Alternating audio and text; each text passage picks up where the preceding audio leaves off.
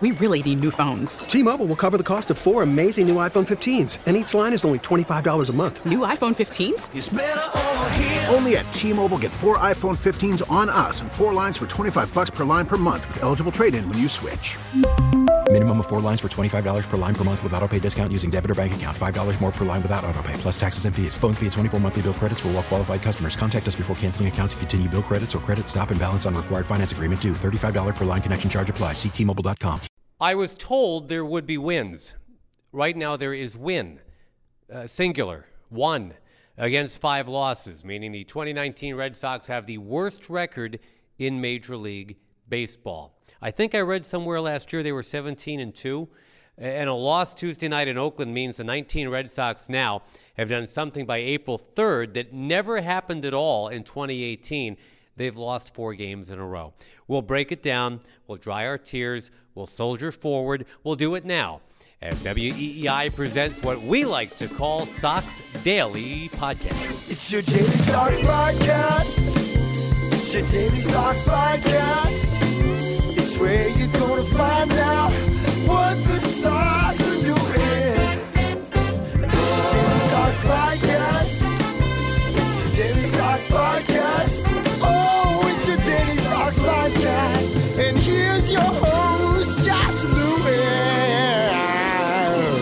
I've got that incredulous look, the, the hands behind the head like Thomas Hill of Duke after Christian Laettner hit the turnaround jumper against Kentucky. Except these are not tears of joy. This is just what? Oakland won, Boston nothing. After Oakland seven, Boston nothing. So really, the only thing that's changed from Seattle is instead of Dana LeVangie answering questions, Tim Hyers will be answering questions. What's up with the bats? And here's a question for Chris Sale. What's up with the velocity being down? And finally, a question for Xander Bogaerts Was there a clause in that newly signed contract whereby you must get thrown out by Ramon Laureano in every single game?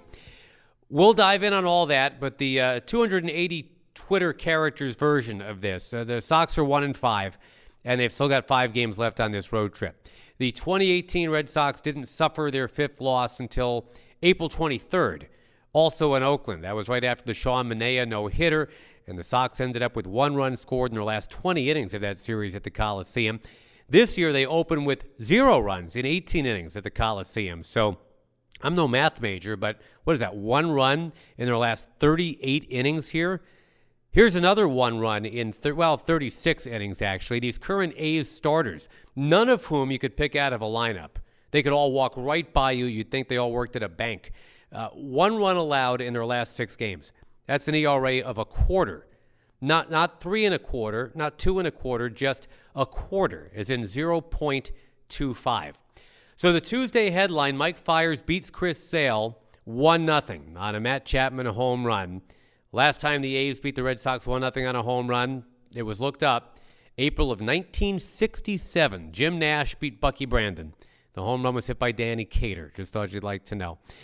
This start to this season is now like the famous open on the American version of The Office. Kevin's homemade chili. You guys remember that one where Kevin from accounting comes in and he's talking to the camera carrying this huge vat of homemade chili. And he's talking about how everybody's going to totally love him because this chili is great.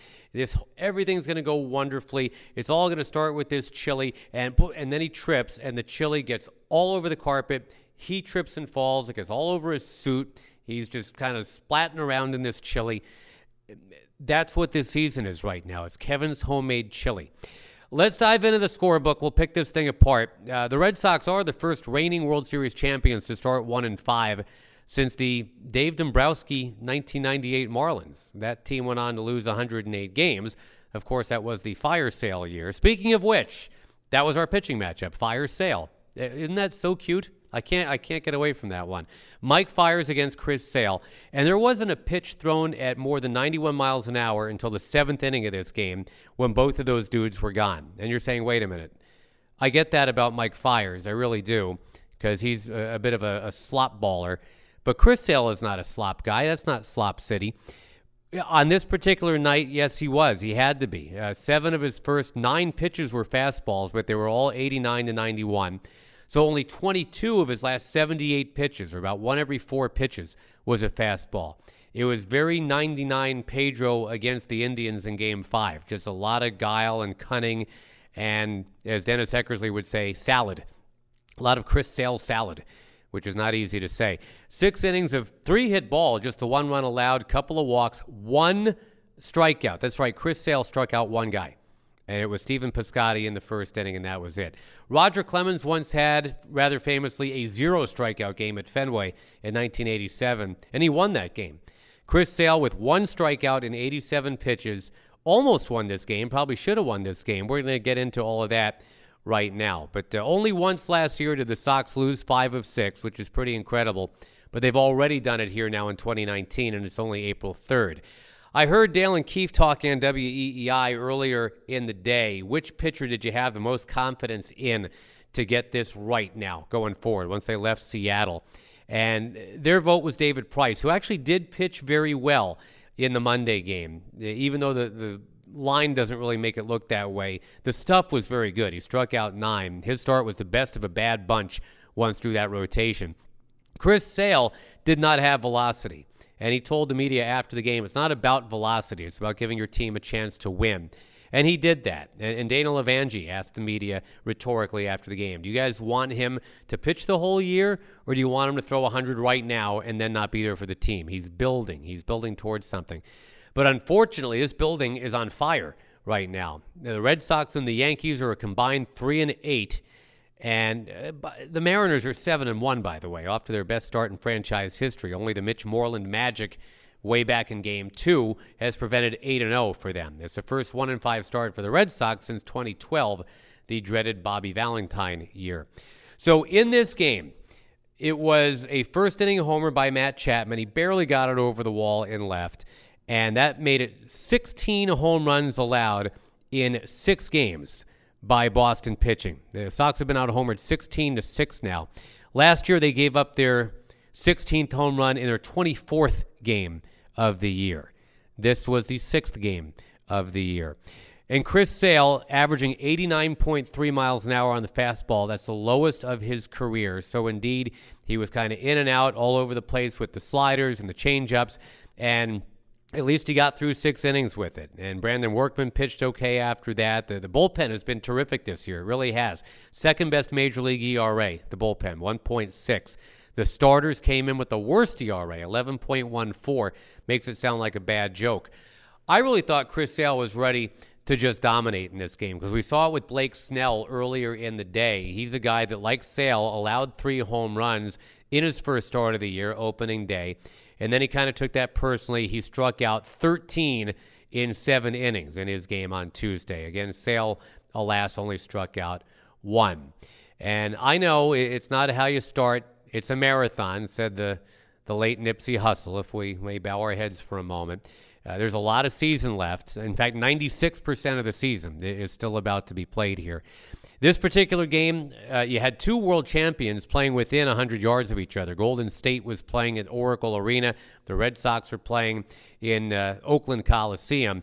And this was a, a, more interesting, fascinating game than the one that the Nuggets and the Warriors staged because that one was a blowout. This one was super close, and the Red Sox had multiple opportunities. They, I mean, Mike Fiers was not all that impressive. This is a guy that somehow is working on a string of 12 shutout innings right now. But Sox got the leadoff man on in the second with a check swing JD Martinez single. He stayed anchored to the bag. He never moved. You had a Mookie Betts double to right in the third inning, and he never moved off second base. Leadoff single in the fourth from Rafael Devers. And in fact, it was first and third, but Brock Holt bounced out. Brock is not having a good start. He's 0 for 6 with four strikeouts to start his year. Actually struck out to end this game, but we're getting ahead of ourselves.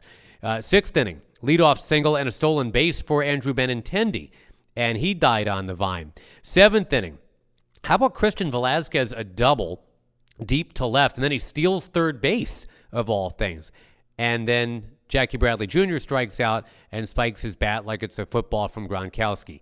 So it stays one nothing. Nothing really in the eighth against Lou Trivino, and then in the ninth against Blake Treinen, working on a 23 inning scoreless streak. What an amazing opportunity. After JD Martinez strikes out, Xander Bogaerts fouls the ball off his instep and is in a lot of pain. And I said on the air, and I know that this is a Boston podcast, so you're not supposed to invoke the name of Bucky Dent. But as he's writhing around and it's a long delay, I'm thinking, you know, there's been a shortstop before that fouled one off, got, you know, all bent out of shape about it, then steps up and then hits a dramatic home run. And then sure enough, the next pitch, it looks like he hit it out. But there's this wacky wall in right center. There's all kinds of cutouts, and it's just a funky setup in right center. And it's a, a 388 marker out there in right center. Xander Bogaerts hit the three in 388. If he hits that ball eight inches to the left, it misses the three. It gets around the cutout, it goes out, and it's a tie game. But it, it didn't. It, it, hit the three. And then a couple things conspired as he started to zoom around the bases. Number one, he didn't start zooming right away.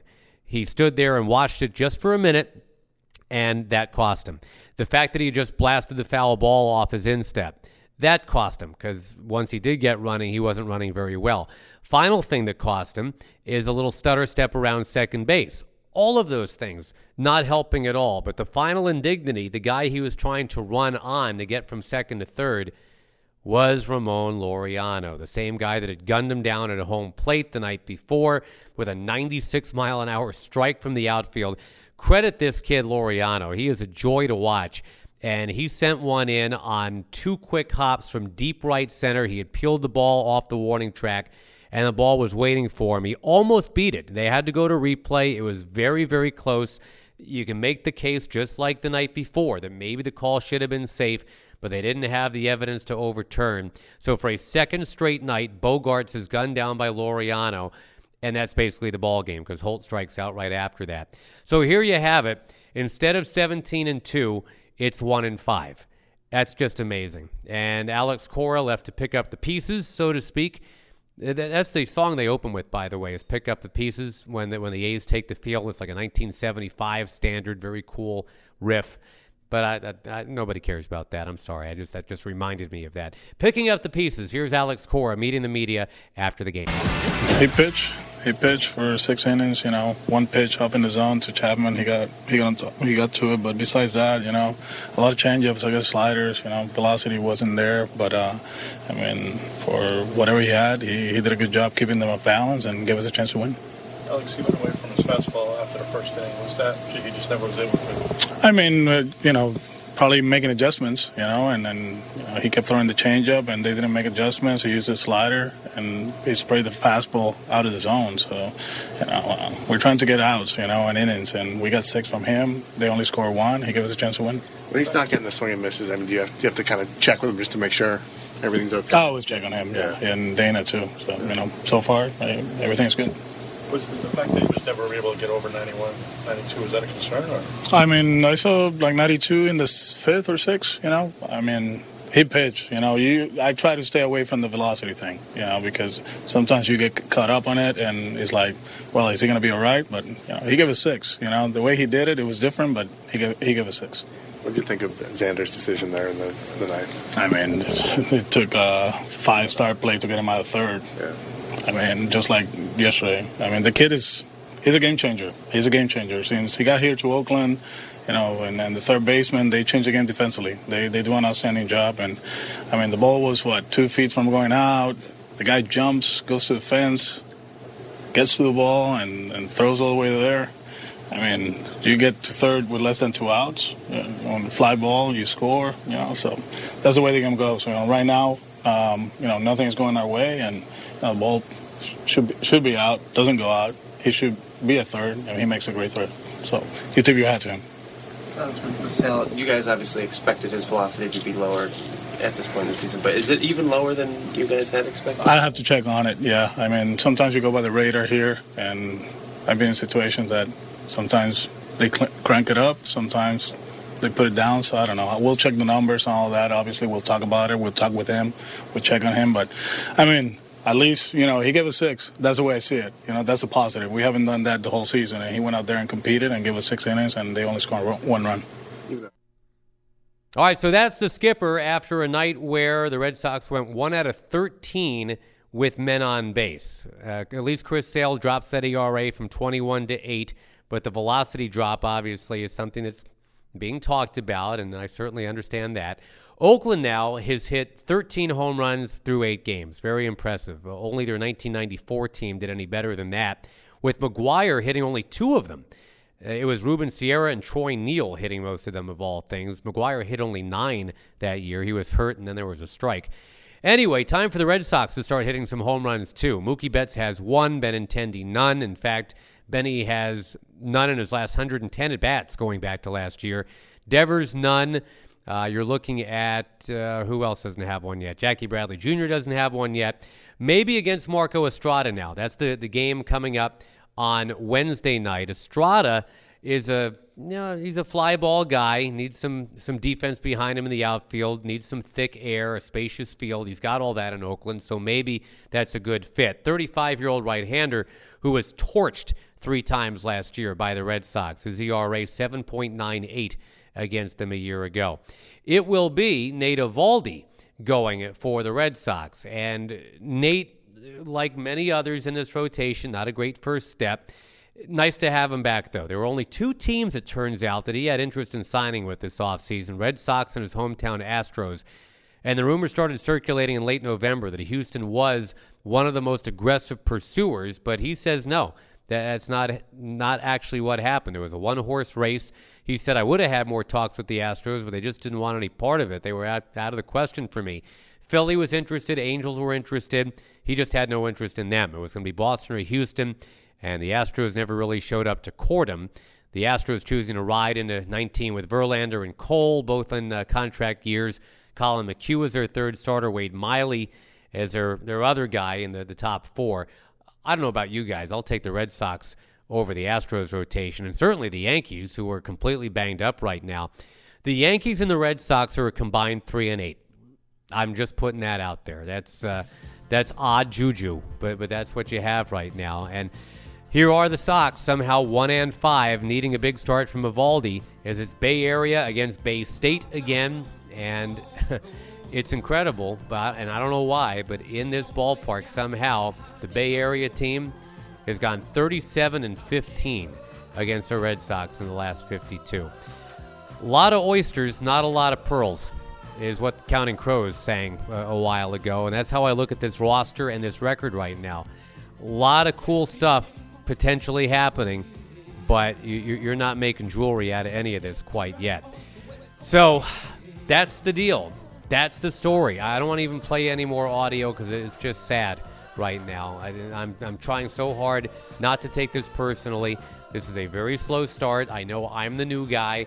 And if you want to blame me, I totally get it. I feel very bad about all this, but uh, hopefully it will be Eovaldi over the Oakland Athletics and Marco Estrada on Wednesday night. Game time 10:07 p.m. East Coast time. So put on a pot of coffee, stay up late with us, and enjoy. This is Josh Lewin. The snappy ending music comes right now to tell you this has been Sox Daily. Bye bye.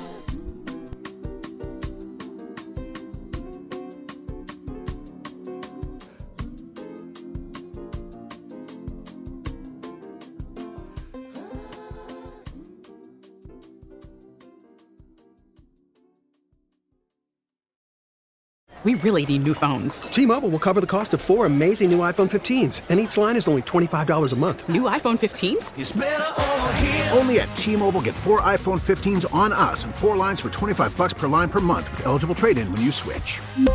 Minimum of four lines for $25 per line per month with auto pay discount using debit or bank account. $5 more per line without auto pay, plus taxes and fees. Phone fee at 24 monthly bill credits for all well qualified customers. Contact us before canceling account to continue bill credits or credit stop and balance on required finance agreement due. $35 per line connection charge apply. Ctmobile.com.